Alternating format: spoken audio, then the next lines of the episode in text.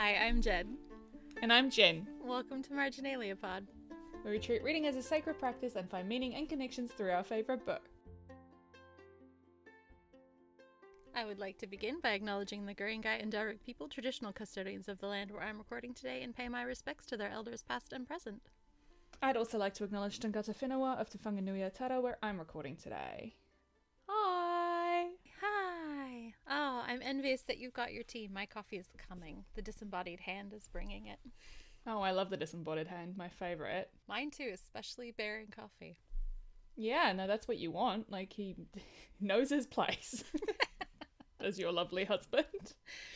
He's a support person. He's great. Um, I'm having lemon and ginger tea, which is lovely. Well, that sounds good. So, what sparked joy for you this week? Well, um, we're officially official on the house, so that means I have bought a house. Yay! I need the air horn noise. Brr, brr, brr. And Yeah. cannons firing confetti. I'm so excited for you. So we went unconditional on Thursday, got all the everything done, all the admin, you know, all the builders reports, valuers, insurance, banks, everything, all of that, all aligned. So yeah, it's now paid the deposit, and so it's official. But we won't actually get it until November. So yeah, it's a long wait, but it's gonna be so nice. Ours was a 42 day settlement. And I just remember it feels like the longest month and a bit of your life where you're like, I own a house, but it's not actually yet my house. Traditionally, it's six weeks, but the way we negotiated with the owners was that they could have until the 22nd of November. So that's what? How many weeks? 10 weeks from Tuesday. That's really good. It's a long mm. time. It gives you time to like pack and plan and let your landlord know and stuff. Yeah, exactly. it's the disembodied hand. The hand. disembodied hand. Thank you, disembodied hand. well, what sparked joy for you this week? Today we went to a family brunch and it was really nice. So my brother-in-law's girlfriend turned up and I haven't seen her in months and like it was just really great to actually get to talk to her after several months of not seeing her. And my kids were both amazingly brilliant and did so well and I made a so it was my it was like all three of the boys in the family have their birthday at this time of year, so it was like the birthday brunch for my husband, his brother, and their dad. So I made a cake and I asked my brother in law what he wanted. And he said, I want something that has no fruit in it, nothing healthy, and maybe caramel and vanilla. And so I found a recipe for a salted caramel vanilla cheesecake. And it's probably the best cake I've made all year. It's so good. It was so good. So we all had cheesecake, and I managed to give him something completely decadent. It was just a really good day. So I'm very like peopled out, but like so happy that I went and spent the time. We ended up being there for like four hours too, which is a Wow, huge long amount of time. Yeah. Yeah. So, so I will have to get that recipe to you. If I don't know if I'll be able to make it when I'm there because it's involved, but it was such a good cake. Yum. Okay. This week we're reading chapters 40 to 43 through the theme of opportunity. Did you have a story for us?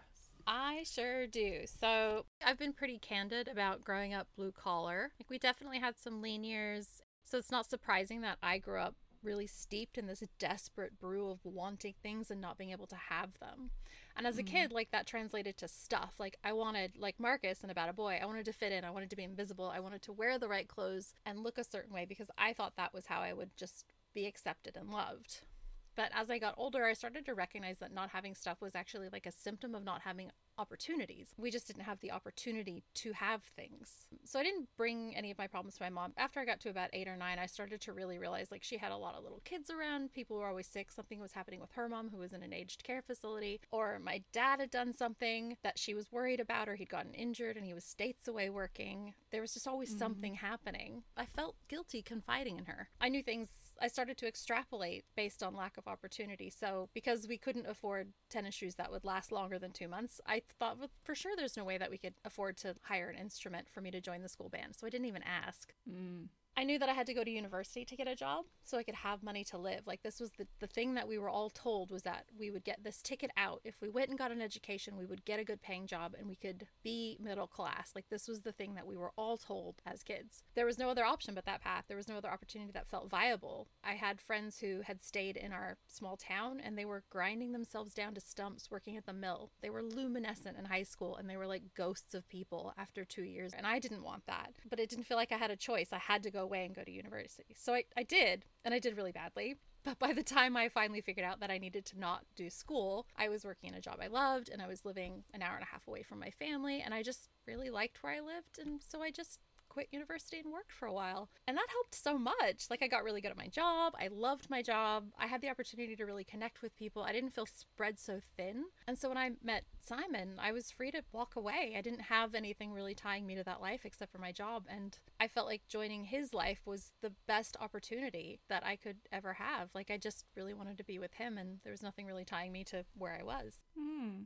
But that lack of opportunity that I grew up with has been like the biggest thing I've carried and and it's really informed my my own parenting in a way that I I really had to reconcile with. The way that I cope with it is I provide the opportunity that I didn't get to my kids. Mm. And I think what it really came down to for me was I wanted to be able to say yes to experiences and I wanted to be able to mitigate shame. So, not having clothes that fit or looked nice or were clean or comfortable was something I was always aware of. So, my kids are always wearing clothes that fit. They look nice, they're clean, they're comfortable. I wanted my kids to be able to do stuff. I want to say yes to clarinet lessons and soccer practice. And I want to be able to say, hey, let's go to Canberra as a, as a sneaky road trip and go to Questacon. Shh, don't tell them, but I'm planning this trip for them. Cute when they struggle with things and they need things like speech therapy, I can give them that. That's an opportunity they get because they have that. Even though they have this setback, I'm providing them with a path forward. And the only way I can really do this is that we're financially comfortable. And in some ways it feels like I've succeeded in like healing that part of myself, that that wanting but I know it's not really true. I'm always going to struggle with the tension of having things. I'm mm. extraordinarily mm. privileged and I'm willing to do the work, but I've also been given a lot of hands up here. My friend Rachel once said about someone she knew that they have a wide lap and things fall into them, and that's become me in later years. And I just I want to make sure that even as things fall into my lap, I'm still taking the opportunity that I have to protect the vulnerable because they also deserve every opportunity and vulnerable people deserve to be protected. So that's kind of where I've landed on it. Hmm. It's interesting how opportunity seems to beget opportunity, right? And the better yeah. off you are, the more chances you get. Mm-hmm. I think I saw a thing, it might have been on Tumblr, where they described privilege as like a fun fair, right? So if you are middle class, you might get one shot at a target, and then if you fail, that you just have to move on. If you're wealthy, you can afford multiple shots and you can keep going and going and going. Yeah. But poor people aren't even getting shots, they're the ones working the carnival. So it's Yeah, like it was about really... entrepreneurship, right? That's right, yeah. yeah. Starting a business and how people, because, you know, rich people seem to have so many side hustles and so many businesses, but it's because they, they can afford to fail yeah. And when you don't have those privilege, you can't take those risks. You can't like quit your job or put anything into a business because mm-hmm. that's everything you have, if you have anything at all, right? Exactly, right. I remember that feeling of like, I have to get out of my small town because if I don't, then I will not be able to work in a way that will give me meaningful financial security, which was like always the goal. it just never felt like something that was possible or attainable unless I left and went to uni. And the shame thing is interesting as well because, in a way, it's a thing that we're supposed to do on the side. Like you can only talk about an opportunity, you can only talk about that when you're successful. It can, mm-hmm. It's not something you can talk about in the process for some reason. Like yeah. And speaking about money or anything like that is so you know very frowned upon, very gauche. You can't talk about that either. Oh yeah. So it's this very weird space where everyone is like, you know, we've, I've got all this stuff, but it's a mystery how I got it because we're not talking about that. It's like not transparent at all.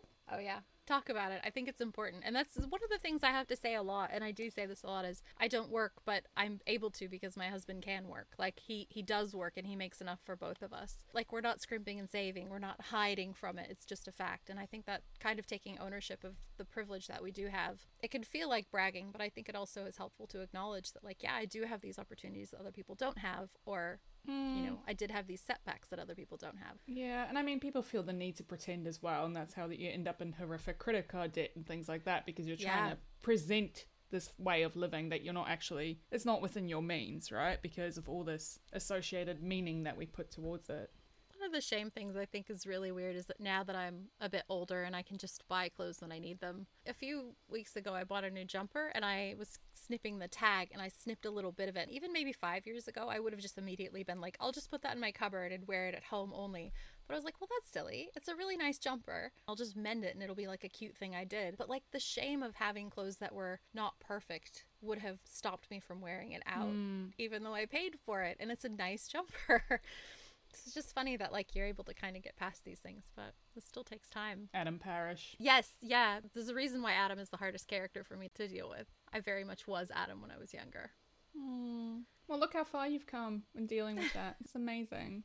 Yes. Now I'm slightly more Gansey esque, but I have awareness, which is good. He'll get there. It's youth, right? So speaking of, I'll do our chapter summaries. Um, so this section Anna is wallowing in her own misery, convinced everyone hates her and that life is ruined. She finally confronts Rashmi and realizes that no one, except maybe homophobic Amanda, actually hates her. She gets to confront Sinclair about his poor choices and he fires back, but Anna takes a hard look at herself and begins to understand that life is not so black and white. Yeah, Anna. oh man, was this a hard section for you? I was just raging. I thought it was really interesting that our our theme is opportunity because I feel like Anna misses so many opportunities. She misses opportunities to talk, she misses opportunities to listen, she misses opportunities to grow. Yes. Like, yeah, a lot of assumptions that cost her a lot. Yeah, I like a solid week and a half of just feeling very sorry for herself at the very least. I actually didn't try to find opportunity. I just listed all the places that she missed opportunities. Yeah, I mean, I did was like, oh, she uses the opportunity in detention to finally talk to Sinclair, but we're, we're scraping the barrel here. Um, Yeah. definitely a sign of her youth, I think, because it's like as I said in a previous episode, she's got main character energy. She just thinks Yeah. she everything is about her. Everything that happens is about her. She just assumes that everyone is living their lives somehow thinking about her. And um, yeah, I, I think it's interesting that we see her starting to reckon with that a little bit. Like she's starting to realize that. Like on page Yeah. 339, she says, What's wrong with me? Why haven't I tried to apologize again? Am I incapable of keeping a friend? Like she's starting to realize, oh, actually, maybe Yeah. I am the problem. yeah, yeah, yeah. She's getting that. That's where I finally saw the youth. Like, because I think a big part of youth is the ability to grow, like wanting to grow, and that's why they say like, oh, keep a youthful outset. It's it's it's really not a youthful outset. It's really like an openness to growing. Mm-hmm. And that's something I saw. I thought that she was beginning to grow when she started to realize that she had other choices. She had opportunities she didn't think she had, but it took her the whole section. Opportunity is fascinating to me because I I looked up the origin of it, and you know it comes from the Latin phrase "ob portum veniens," which is coming toward a port, which refers to like a favorable wind blowing a ship to port. So if you think of an opportunity as something that good that blew your way, mm. but I feel like that makes it seem like opportunity is something that just happens to you and that is good in and of itself. I think sometimes to see the good or the benefit of an opportunity, you need foresight. You need to take a risk. An opportunity existing in and of itself is not necessarily a good thing. Yeah, yeah, something about being able to recognize it, right? Yeah. Anna is so closed off to the opportunities she has because she's hmm. in so much like mental anguish and she's really in a lot of pain. She's actually really hurting here. Yeah. My frustration is that she's not letting anybody else talk. She has to be the only one saying anything. And that in that way she's denying the opportunity for like healing and moving forward and actually clearing the air, but she's not able to see it because she's in so much pain. She can't see that there are opportunities to do the right thing. Like she could set the record straight to the rest of the mm-hmm, school by mm-hmm, saying, "Oh no, mm-hmm. actually Amanda's a really gross homophobe. Wait till you hear what she said." She Yeah. could clear the air with Etienne before she bites his head off. She could tell the head of school exactly what Amanda said, and I have a lot more to say on that. She Yeah. could tell people that she would never sleep with Dave in a million years because he's disgusting, which I think would be fair and correct. She's just missing so many Yeah. chances to like actually say what she could say. she's scared of being an active participant. She likes things to happen to her. Even when when events are happening, she's always looking for external excuses for why they're happening. She doesn't own Yeah. them as a as an active participant in her life. So therefore she doesn't speak up about this whole Amanda thing, which I'm like this is absolutely a missed opportunity. Why are you not telling the head? Holy crap, tell the teacher. Yeah, and she's like she needs to take control of this narrative. This is like PR 101. Yeah. You are not taking control. You've left a vacuum. Other people are filling that vacuum and they're saying things that are not true and you've let this happen.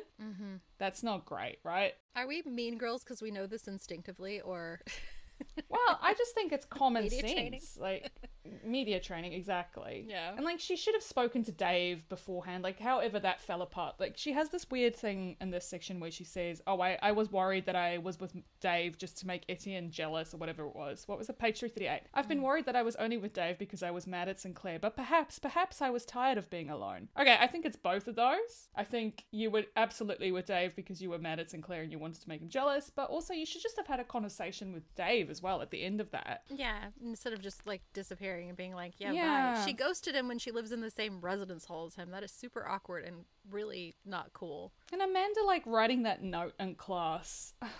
It's just So so dumb. Like mm, infuriatingly juvenile and ridiculous. I don't buy her reason for not telling the head about what Amanda said either. Like she says on page 320, I refuse to tell her what Amanda said. I hate that word, like being gay is something to be ashamed of. Exactly. So why don't you tell her what the word is? I think the only thing I could think is that it would get back to Meredith and maybe hurt Meredith, but everybody knows that something happened, and the people who are near Amanda know that Amanda said that, and probably like her friend group doesn't think it's a big deal. From the perspective of an adult, you get that immediately and you squash it. Like she needs to tell the head so the head can be like, that is absolutely unacceptable. And even though there's a month of school left, you're expelled. Yeah. Like just don't let it ride. Don't like pretend you're protecting anybody when what this does in the long term is it lets her continue to make homophobic comments about other people and will hurt other people more. Like Anna's taking it on herself. She doesn't want anybody to know what Amanda said, but like that's not her shame to take on. She needs to actually just take it to an adult. It gives power to the word as well, which it shouldn't Yeah. have. And by behaving this way, you're actually giving Amanda exactly what she wants. This is like classic bullying. We do not tolerate. And also, you can't tell me that this is the first time that Amanda and her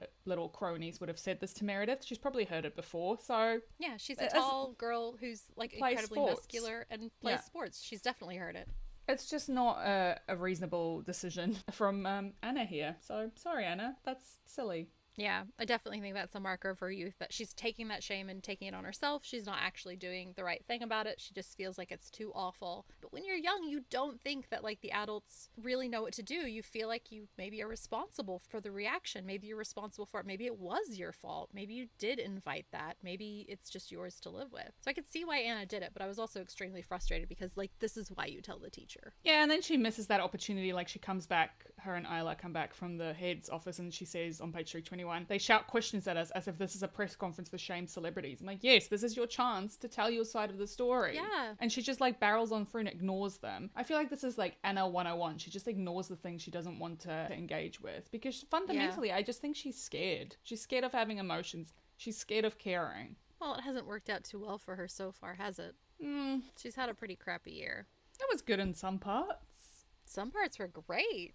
Um, the thing I thought was the most youthful was the extremely hyperbolic, like, my life is ruined, my dad, who cares what he says, my mom's gonna kill me, um, and like, then the everyone hates me, here's no proof at all. Like, I guess they're all taking Amanda's side, and Rashmi and Josh have clearly taken Meredith's side, and Sinclair won't even look at me. I'm like, you just chewed him out, you've been blanking all of your friends, nobody's talking to you because you're radiating this intensely hostile energy. and then you go hide away from them. And also when she's like, "School has ruined cinema. There's nothing worth living for." I'm like, "Oh man, I love this. This is peak Jen energy."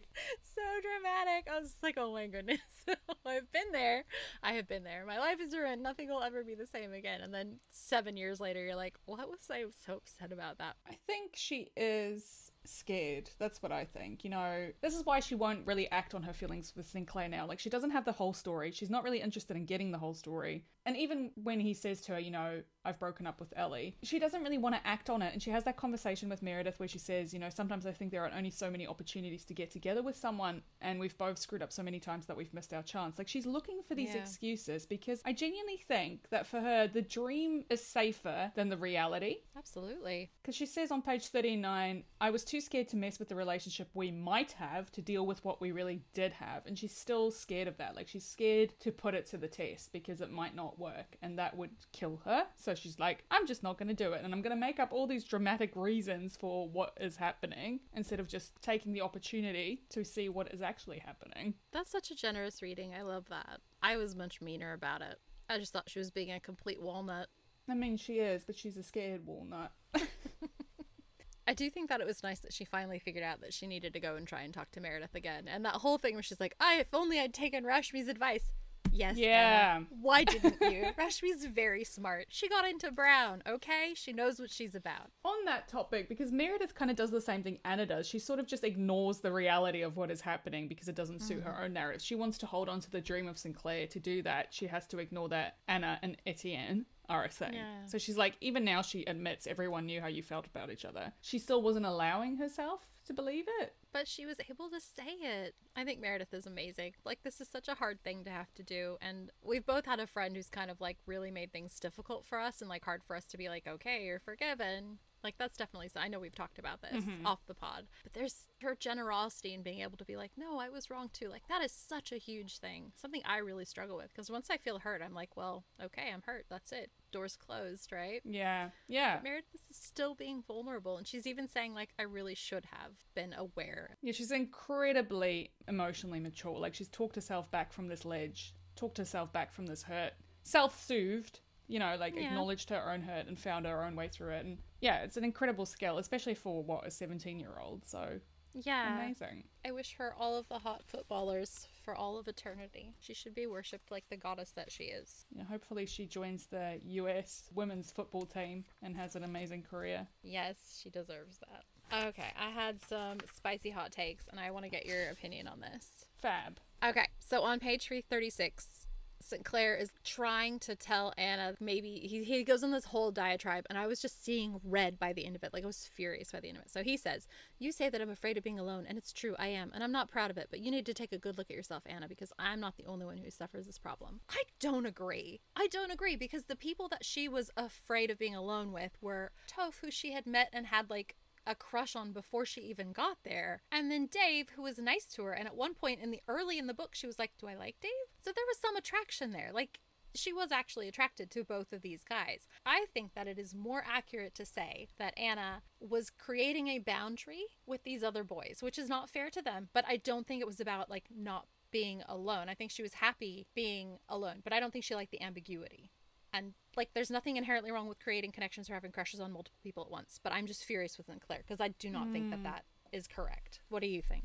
The way I read her, I think she does like the idea of always being in love with someone or having a crush with someone. I do feel like she fabricated the Dave attraction. I feel like that is something that she just decided to do. I don't think it was a, a genuine attraction. I think that's something yeah. she's like, I need to fill this void, so I will have a crush on this boy. So in a way, I can see how St.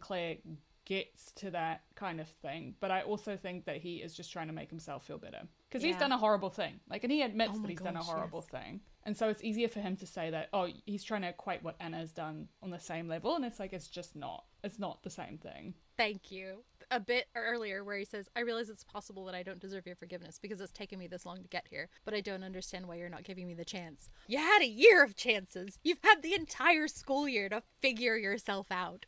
Yeah, and I mean, and she told him why she's not giving him a chance because, like, when he comes to her door and she's yelling at him the first time, she's, you know, he's like, why? He's trying to explain why he went to to Ellie's, and she's like, you like you always do. So he's got form. He left her on her birthday. Mm-hmm. All these things, so he can't really be surprised that she's yet again assumed that he's done this thing. I do think it's interesting that he says in that section as well, you know, that this whole fight start because he says like, no, let's not forget it. I'm sick of tired of forgetting it, Anna. And she comes back and she talks about all these things that he's done, all these ways which he's hurt her. Oh, the impassioned plea. Yeah, and she says, What am I supposed to do with that? And I think that is the crux of the matter. Like, you can't brush her leg in a darkened cinema and then get in bed with her and, like, sleep with her and tell her all these things and, well, sleep in a bed with her, I should say. And then get distant for a month afterward. Like, she calls him out on everything. Yeah, and then you can't be surprised that she doesn't know how to read your signals, that she doesn't trust your signals more to the point. Yeah, it's like he's finally resolved it and he's ready for her to be there, but she was like,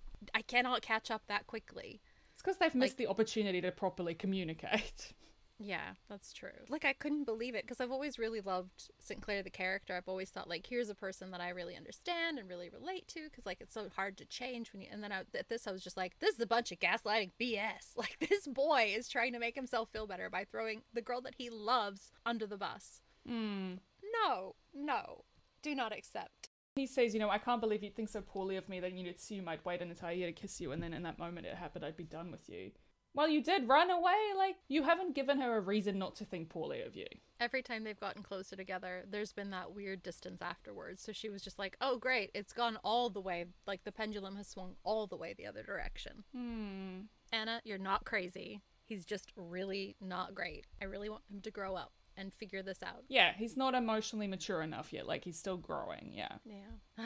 okay. I'm glad my take wasn't that spicy. I was just like furious with him no, for saying that. the way that he acts so wounded. Like I can't believe that you think so poorly of me. Like this is the same as what Anna does. Like she makes everything about her. Like he's kind of like making this about. I suppose it is about him, but also her hurt is her hurt. It's not for you to relitigate yeah. the fact that she's hurt. It's like when Anna says to Rashmi, you know, I'm sorry, I can't do anything right. I'm like, oh god, don't do that. Don't be like, I can't do anything right when you've hurt someone else. It's not about you. Stop Yeah, it. yeah, yeah. Yeah. I like that she realized instantly that she had ditched Rashmi, just like Ellie ditched Rashmi, and she was like, "Oh crap!" Like that was her first thought. I think that showed some real growth of character. I was like, "Hey, you're getting it. We're finally figuring it out." Hmm. Something Yeah. to be said about that. Like, "Oh, I don't want to be that person." Yeah. Poor Rashmi. And part of growing up is realizing that you make mistakes and then you mend them and you get to identify the patterns of behavior that don't work and then you get to change that moving forward. And sometimes it's really slow and painful, but she's actually doing that work now. It's Yeah. hurting, but she's doing it. It doesn't have to be all or nothing, right? Like you don't do something and then hide in the bathroom for weeks on end. But this is the lesson she needs to learn, right? You can't just be, oh, I've done something embarrassing, so now I'm just never going to face another person ever again. Yeah. Life doesn't work that way. We're constantly making terrible decisions and hurting people when we don't intend to. So you need to know how to navigate those waters. Absolutely. Everybody Hmm. needs a hug and therapy. Yeah. Etienne needs to just stop talking for five minutes. Um, I think that's all I had on youth. I mean, all of the opportunities. We both agree that she missed a lot of them. Yeah, I suppose someone who does take an opportunity is um, Dave, who uses the opportunity to be a complete a hole. Yeah, what's with that? And there's that bit where Anna goes, "Oh, I should have known. He's Mike's little lapdog." And I'm like, "Well, that might be their friendship dynamic, but Dave might also be coming from a genuine place of hurt because he really did like Anna, and then she like basically took off because he was slobbery and people pee in his shower. yeah, and she did use him. Like, I'm sorry, but she did. So. Absolutely, she did. Yeah. Very much, my mom. She acts so shocked. Like she says, you know, page 325 Dave sits as far away from me as possible, but the way he ignores me is strange and purposeful. Some of the freshmen pester me about it, but I don't know what Dave's problem is, and thinking about him only makes me feel gross inside. You feel gross inside because you know you've wronged this boy, and you do know what his Yep. problem is, you just don't want to interrogate it. So there has to be some accountability, and she just isn't taking it. Mm. I mean, Dave's not great, but he does deserve better. No, no, of course, like, I'm not saying that what Dave does is justifiable. It absolutely isn't. Like, he, this is the worst thing. Although, I will say this it's interesting that that is the worst thing that can happen to you in school. That someone Yeah. spreading a rumor like that is so vicious and so horrible. Because when you look at it on paper, it's actually, well, who cares? But Anna's a germaphobe. Yeah, and I thought it was interesting that Rashmi, this was one of my tangentials, she says, you know, Dave's a jerk. If I thought you'd slept with him, we wouldn't be talking to you right now. What? That's kind of a weird thing to say. Yeah, I just thought like I, I really wanted to unpack this with you because I don't really understand. So you, if you thought that she had slept with Dave, you wouldn't speak to her anymore. Like why? Why is that a, a thing? Is it because she would then agree that Anna had used Dave, or is it because she was like, "Ew, Dave is gross, yuck"? Or is it because oh I thought you liked Sinclair and you're messing him around because even though Sinclair does not own you, you're not in a relationship, so it actually doesn't Yeah. hurt him. Like the way he reacts when she, you know, she tells him that she hasn't slept with Dave and he's like relieved about it. Uh, There's none of your business. I don't know. It's weirdly sex negative, and I'm not into it. It's very, yeah, very much a product of its time. Back when we were still talking about what it meant for teenagers to, in young adult novels, be having sex with each other. Mm. And like, I think that was one of the things that made this book really marketable was that Anna didn't sleep with anyone in the book. I just don't know if I personally would be friends with someone who said to me, if you slept with that person, I wouldn't be friends with you. Like, if I make a bad decision by doing something like that, that is not, my friends should love me regardless. They can tell me that they don't Yeah. agree with my behavior, but you don't cut me out of your life. Yeah. We've all had friends who've had boyfriends or partners that we did not like. You don't just cut Yeah. them out of your life. Yeah, for sure. It, it is a weird thing, and I every time I read it, I kind of go, "Oh, Rashmi's not that great." Like, there's always that moment where I'm like, "Oh, this isn't a great thing for her to say." mm. But I don't know if that's one of those like quippy, sarcastic, not genuine things, like, "Oh, you know, like, haha, I'm joking around," or if it's Yeah. like, "I really wouldn't ever talk to you again if you had slept with this boy," because ultimately it is Anna's hoo-ha, and she can put it wherever she wants to as long as everybody involved is consenting. Yeah, exactly. It's like, no, it's just no one's business. School is so weird. It is weird, and I can see why Anna was very grossed Oh. out by that rumor because she is a germaphobe. So it's like even worse that somebody would think that she did that. Yeah, I mean, he absolutely weaponizes it against her, right? So, Slut shaming 101, right? You get Yeah. dumped because you're gross and weird, so you make the other person grosser, weirder, and crazier. yeah. Every time a guy says that his ex is crazy, I'm just like, oh, you're one of those. It's an absolute red flag when someone says that, especially unprovoked. When they're like, "Oh yeah, my ex was crazy." I'm like, "Okay, good day, sir." Thank you. Do not pass go. Do not collect anyone's singles phone number. I don't care how actually crazy they were. Just don't say it. I don't want anybody buying into that idea that a person who has emotions and is justifiably hurt over the breakdown of a relationship is somehow mentally unstable. Not that there's anything morally wrong with being mentally unstable, but hmm. Speaking of morally wrong, can I just say that this teacher on page 334 saying to Anna, Did hmm. any of these morons hurt you? is profoundly unprofessional. Like, you can't go calling your students morons. But they are morons. He's not wrong. I just thought that was like, wow, okay, this seems inappropriate for a teacher, but sure.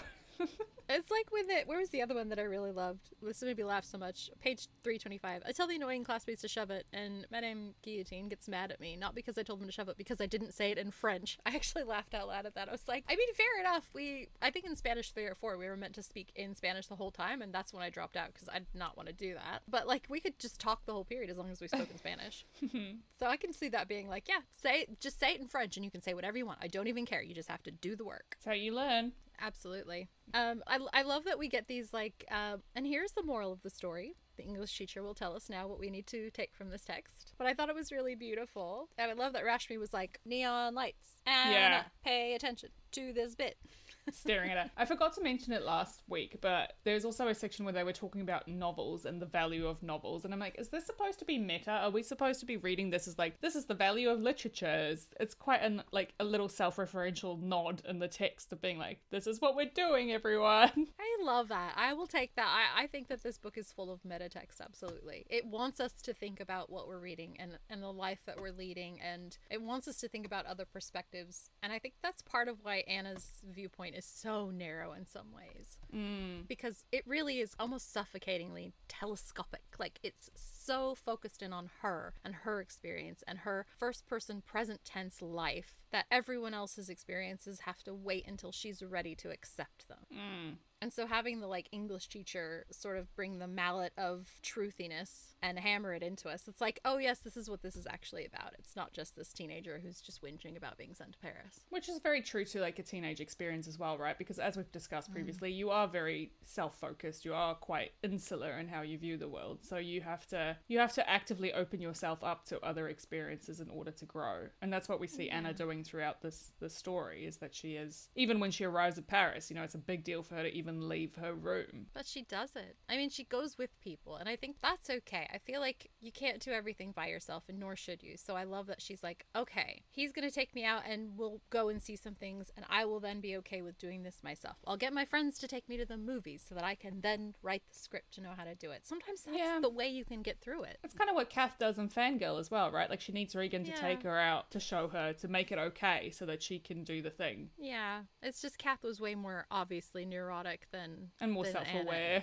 About that. and very much more self-aware about it. Yeah, she knew all of her faults and flaws. I think because she had Wren her whole life, who was always like, "Well, this is what you're like." Yeah, an active mirror, right? Like that's always there. Yeah, yeah. Well, there was a bit of active mirroring in, in this, wasn't there? Where she said that thing in when they were in detention. There was a beautiful line, I thought. His hope flashing on his face being a mirror of her own. I just love that. Mm.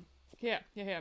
I give a small snort of laughter and his head jerks up. My own hope flashes at me, mirrored in his expression. Yeah. It's just so sad. She wants so badly to be resolved, be past this, but she just can't actually. She doesn't want to do the work to get through it. She just wants it to be. She wants to be on the other side of it. I think. Yeah, because she's scared. She's just scared. I think she's quite a fearful person. How do you navigate this if you've never navigated it before? I think that ties into her fear, right? Not knowing how to do something, how to make these repairs in a relationship that is valuable enough for you to keep. She's so much more willing to just never talk to Meredith again and assume that Rashmi and Josh hated her and like that St. Clair hated her. Mm, and I think that's you've just triggered a memory. Like on page 331, she says, How many times can your our emotions be tied to someone else's, be pulled and stretched and twisted before they snap, before they can never be mended again?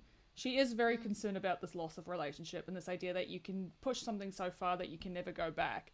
Like she says to Meredith, you know, we missed the opportunity. That she's very fixated on this idea. But I think it is so unhelpful to give someone that much power over you. This idea that someone else can snap your emotions. Like you are in control of your own emotions. Someone else should not have that power over you.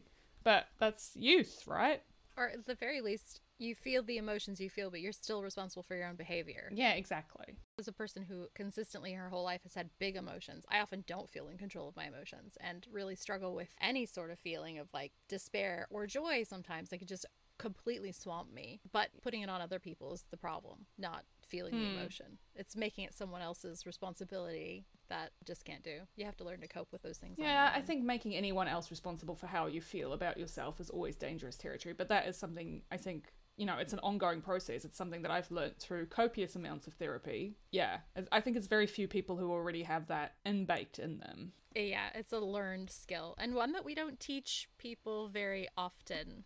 No. It's not something our society like prioritizes. I do genuinely think we externalize our feelings too much as a society. I think people are just like, it's okay to expect other people to fix how you feel. And it's really, really not. Like, you should not be putting that on other people. It- obviously, you have people that you love and you expect to, you know, love you and do all these things for you, but they're Yeah. not fundamentally responsible for how you feel. Yeah, but we can't swing too far in the other direction, right? Because then you get like people who just don't know how to have emotions or feel them or display them in a healthy way at all, and you get like No, no, it, no, the, yeah, the male problem where the only acceptable expression of emotion is rage. There's none of that like I just want to be sad about something, so I have to get mad about it instead. Like that's a, a problem that comes from not being allowed to feel the full spectrum of emotion Yeah. and be supported. you absolutely should feel all your feelings. I definitely agree with that. I don't think not making other people responsible or externalizing them, that's not what I mean. Like, express your Yeah, yeah. emotions, just don't expect other people to fix them. Yeah, for sure. If you give people that power, if you give people the power to make you feel a certain way about yourself, then they can make you feel bad. And if you learn how to fix that inside yourself, then other people can't make you feel bad about yourself. Like that is that's a quite a, a strong thing to have, I think, to have that in your pocket. I'm trying to think of the relationship I would. I think that with my kids, like I don't take what they say personally, but I definitely take their emotions seriously. Mm. I just wonder if the inability to express properly, people really take it on face value, maybe without really digging down to understand. And I think that comes from people not having done the work, though, right? Yeah. I feel very in control of my own emotions. I never used to. Like, I was very out of control all my life until about, you know, three years ago when I did a lot of very intensive therapy. And now I feel in control of my emotions in a way that I never have. And when people are upset at me or angry at me, these are things I would have internalized that would have crushed me because my self worth was tied to other people's opinions of me. But now it no longer is. So if you carry your worth within yourself, that can't mm-hmm. touch you. You can get past it. You can be like, oh, well, that's not a very nice thing to say. This, I, I'm always so clinical about it. I'm like, are you hungry? Have you eaten? Have you slept enough? you can look for the context. Like, sure, the, the word might be hurtful, Yeah. but you can recognize that there is something around it, right? Like, it's not, you're not fixating on the bit that's hurtful, you're fixating on the things that are around that thing. Like Gansey and Blue Lily Lily Blue, where he, you know, Blue is so angry with him at one point, and he just says, "When are you going to tell me what this is really about?" Like that's me all of the time hmm. with my kids. Like, what is this really about? What's really happening? And it almost never has anything to do with me. Like it's always something bigger or something that I can't actually fix, but not something that I'm responsible for. You know? Yeah, and I often say that to people when I'm having because I I am an emotional person. Like I do feel a lot of feelings, and even though I'm better at regulating my emotions and stuff now than I used to be, I still feel a lot. And sometimes I will say to people like, "You can see that I'm upset about something." I'll be like, "I I know I'm having a crack at you, but it's actually not about you," and I will verbalize that. I'll be like, "This is actually not about you, and I'm sorry that I'm just yelling at you, but it's not about you." like I just Yeah, need you to know it's not about you. I'm just blah, getting it out. This is my feeling. Ah, yeah, yeah, yeah, for sure. which uh, yeah it's a learned thing because you know i think about my dad who never learned that and so he would often act out in ways and you would think it's about you and that's a hard thing to grow up with i'm glad that i've learned that skill Yeah, I think there's something. So there's a bit of joy as well when you see other people, like peers, family members, doing things that you yourself kind of figured out how to do better in, and you just kind of be like, huh, okay, that's what that is. Someone's feeling a little bit sad today. Like Yeah. I, I enjoy knowing what other people are going through. Like I, I don't want them to be hurting, obviously, but if someone has a crack at me or gets really snippy, I'm just like, what are the factors here? What's what's the context? What's actually happening? It's kind of nice to just be able to sit back and put the like clinician hat on and be like, hmm, let's discuss this so I can understand where they're coming from. yeah Everybody should have therapy. agreed Oh, well, did you have any other marginalia for, well, any any other at all? no i think i've said everything that i wanted to say how about you Yeah, I love that you called out that line. How many times can our emotions be tied to someone else's? I really loved that line. So that was what I wanted to point out too. So I'm glad you mentioned it. Um, And I also love that Meredith is just like, that's the dumbest thing I've ever heard, Anna. You guys are in love. just do something about it. Like, we've all been sitting here for the entire year watching you flirt. Please, for the love of God, just date already. Yeah. Um, so, yeah, like three cheers for Mare, just telling it how it is. yeah. But I think that was it for me. Did you have an in depth Marginalia? Oh, I definitely do. I think we might have chosen similar in depth too, which I love. Okay, so I chose page 331. The translator, no matter how true he thinks he's saying to the text, still brings his own life experiences and opinions to every decision he makes. Mm. And the context is Rashmi is trying to get Anna to stop being so self involved and realize that nuance like exists. Um, their teacher and Rashmi are having this conversation about the art of translation, which is frankly an amazing and fascinating field. And I wish that I had a brain for languages because I would have loved to do that. Like, that's something that I would love to do. Anna is being struck by the mallet of obvious truths. And I think the way that the themes tie in is like she's really she's so hurt. She's really digging into her hurt here, kind of like when you're a kid and you're like psyching yourself up into getting upset. And I see this with my daughter where she'll be like, oh, the last donut, I didn't get to eat it, and now I'll never have any donuts again. And she like works herself up, and I'm just sitting here like, I will honestly order donuts this weekend again. We will. This is not an issue. We don't have to cry about it. We're gonna lose half an hour because I'm just gonna cry, and then I'm gonna stop everything and comfort her, and then like we're gonna be so late. Like it's a whole cascading thing. And Anna does this. She does it. She really digs in. So I think that her youth there is like really at the forefront. Mm. But Rashmi's already been through this. Like she's experienced this losing Ellie and she's come out the other side and been able to sort of heal from that and like recognize that even if you do lose a good friend, you still have the friends that you already have too. Mm-hmm. Um so I like that she's kind of like trying to say, "Hey, there's nuance here." So she's giving Anna an opportunity to examine it from another angle and like luckily Anna figures it out. The link to the other text, I've really been thinking a lot about this Anais Nin quote, which may be misattributed, but we don't see things as they are, we see things as we are, which is like a really concise way of the whole point of this translation discussion. My favorite uni class was Theories of Subjectivity. It's what made me fall in love with literary analysis and cultural studies and like philosophy. I mean, I read Foucault for fun for like years after my uni degree just because I like love the concept so much and like Mm. Foucault's really an approachable place to start, I think. So, like I really love subjective experience as a field of study and I kind of like that it's like been a known but unarticulated truth to me. So before I had the words for it, I kind of knew that I felt things and I remembered them differently and I always felt really guilty and ashamed about that. But like now I'm like, "Oh no, that's just how I'm experiencing it." And it doesn't mean it's any less true or real. It's just how I see it because I see things as I am. Mm. Um, so the thing I want to take away from this is like I want to remember, especially when I'm maybe feeling a little bit like down on myself or just in a bit of a blue space, that what I experience is not what other people experience. So I got to be generous with myself too, because I think like you, I tend to take it on more than I actually need to. And I need to remind myself that when my friends need me more or pull back more, it's not a commentary on me. It's just what they're doing. And the same is true in reverse. Like sometimes I reach out more and sometimes I pull back more, and it doesn't mean I don't love them any less. It's just where I'm at. So, Mm. but I, I do think also that I got to remind myself to talk about it because if we don't ever put it down on paper or say it, then we can't actually translate it. So, in order for there to be a translation, we have to have a work to begin with.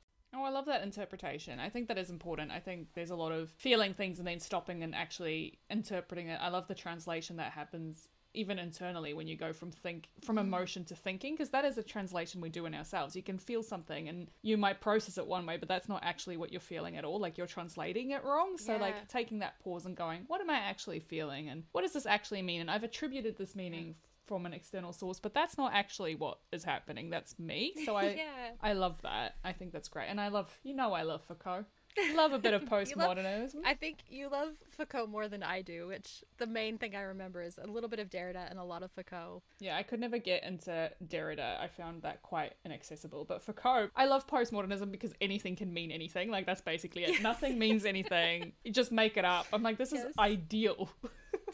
Yeah, exactly. It's really open to interpretation and it does allow for the nuance of your own experience, which I found so refreshing. Yeah, absolutely. And also acknowledges the fact that sometimes things have meaning because as a society we've decided it has meaning and that's the only thing. That's all that keeps us clinging to, together is the idea that a group of people have decided that it means something. Have you ever thought about the way language is literally like a bunch of made up sounds and that we as a group of people get together and sort of collectively decide that they roughly mean this thing? Yeah, and that it's always evolving and we come up with new things like yeet.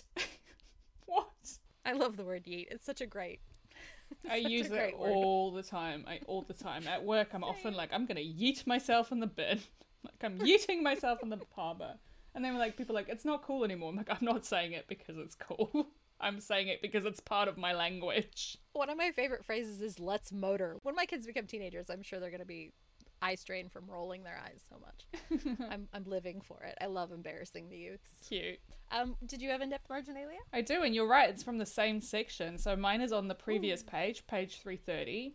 And it is. So, what you're saying, Professor Cole says, is that the translator has a lot of decisions to make, that there are multiple meanings to be found in any word in any sentence, in any situation. So, context is the same. You know, Anna has just reconciled with Rashmi, and now Rashmi is like glaring at as she answers these questions, mm-hmm. willing her to absorb this information with neon Learn signs. so great. And you know, I've said it before, but the act of translation I think is an opportunity for deeper meaning. You're in conversation with the text, but you're also in the conversation with yourself. Everyone is coming at things from different angles, from their own context, and we're all just trying to find common understanding somewhere in the middle, which is something I think maybe you only appreciate as you get older. So Anna being too self-focused and too, you know, wrapped up in her own drama is definitely a sign of her youth, I think. Like she hasn't learned yeah. that yet. She's starting to now. In this section we're starting to see a little bit more of it, but I think you're right that it's something that Rashmi has learned because she had to with the Ellie thing. She had to sit in that uncomfortable space which is like, is it something I did? What is going on? Mm-hmm. Blah, blah, blah. And I think it reminds me of my own life because, like, honestly, just every time I think I've got things figured out, I learn more things.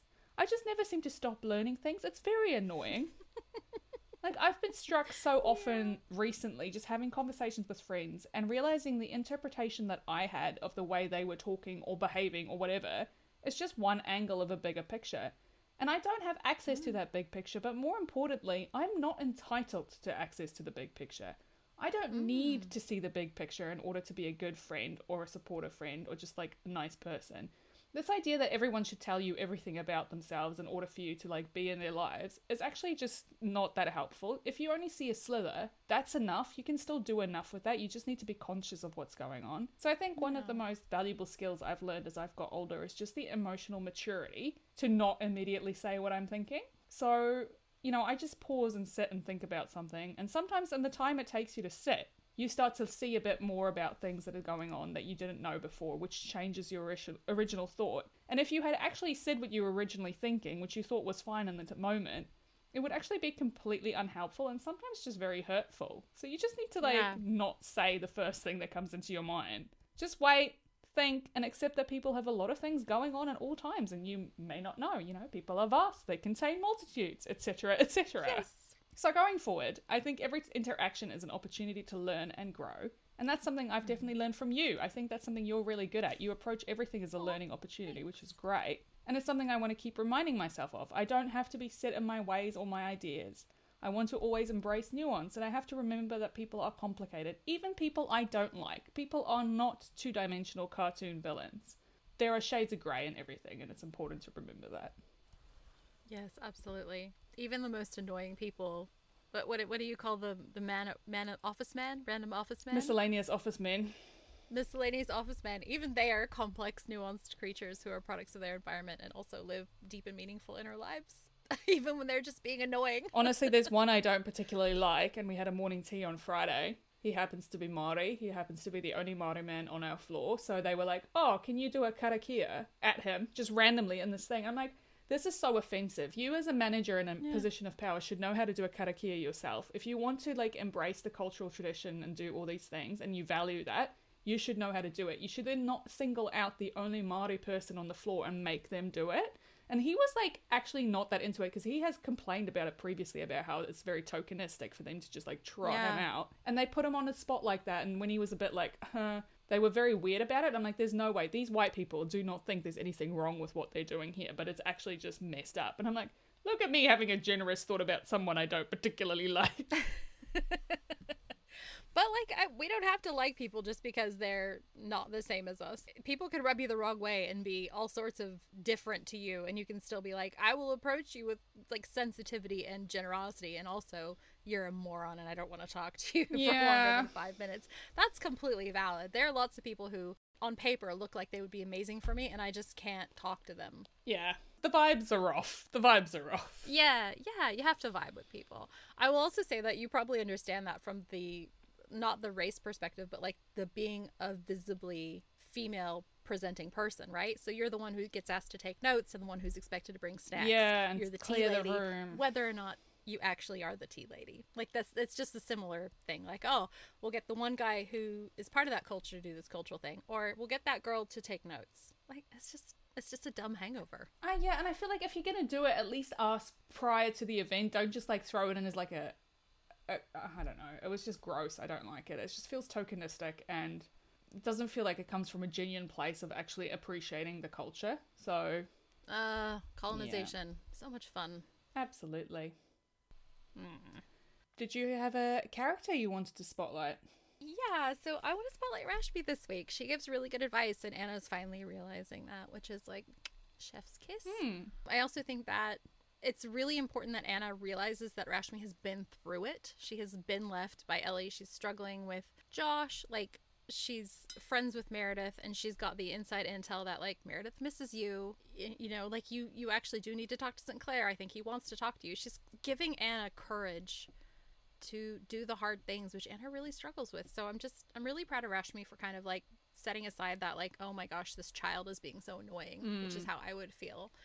And being more generous and kind and just yeah, it's just a real act of grace and love that she gives. So like four for you, Rashmi. Well hmm. done.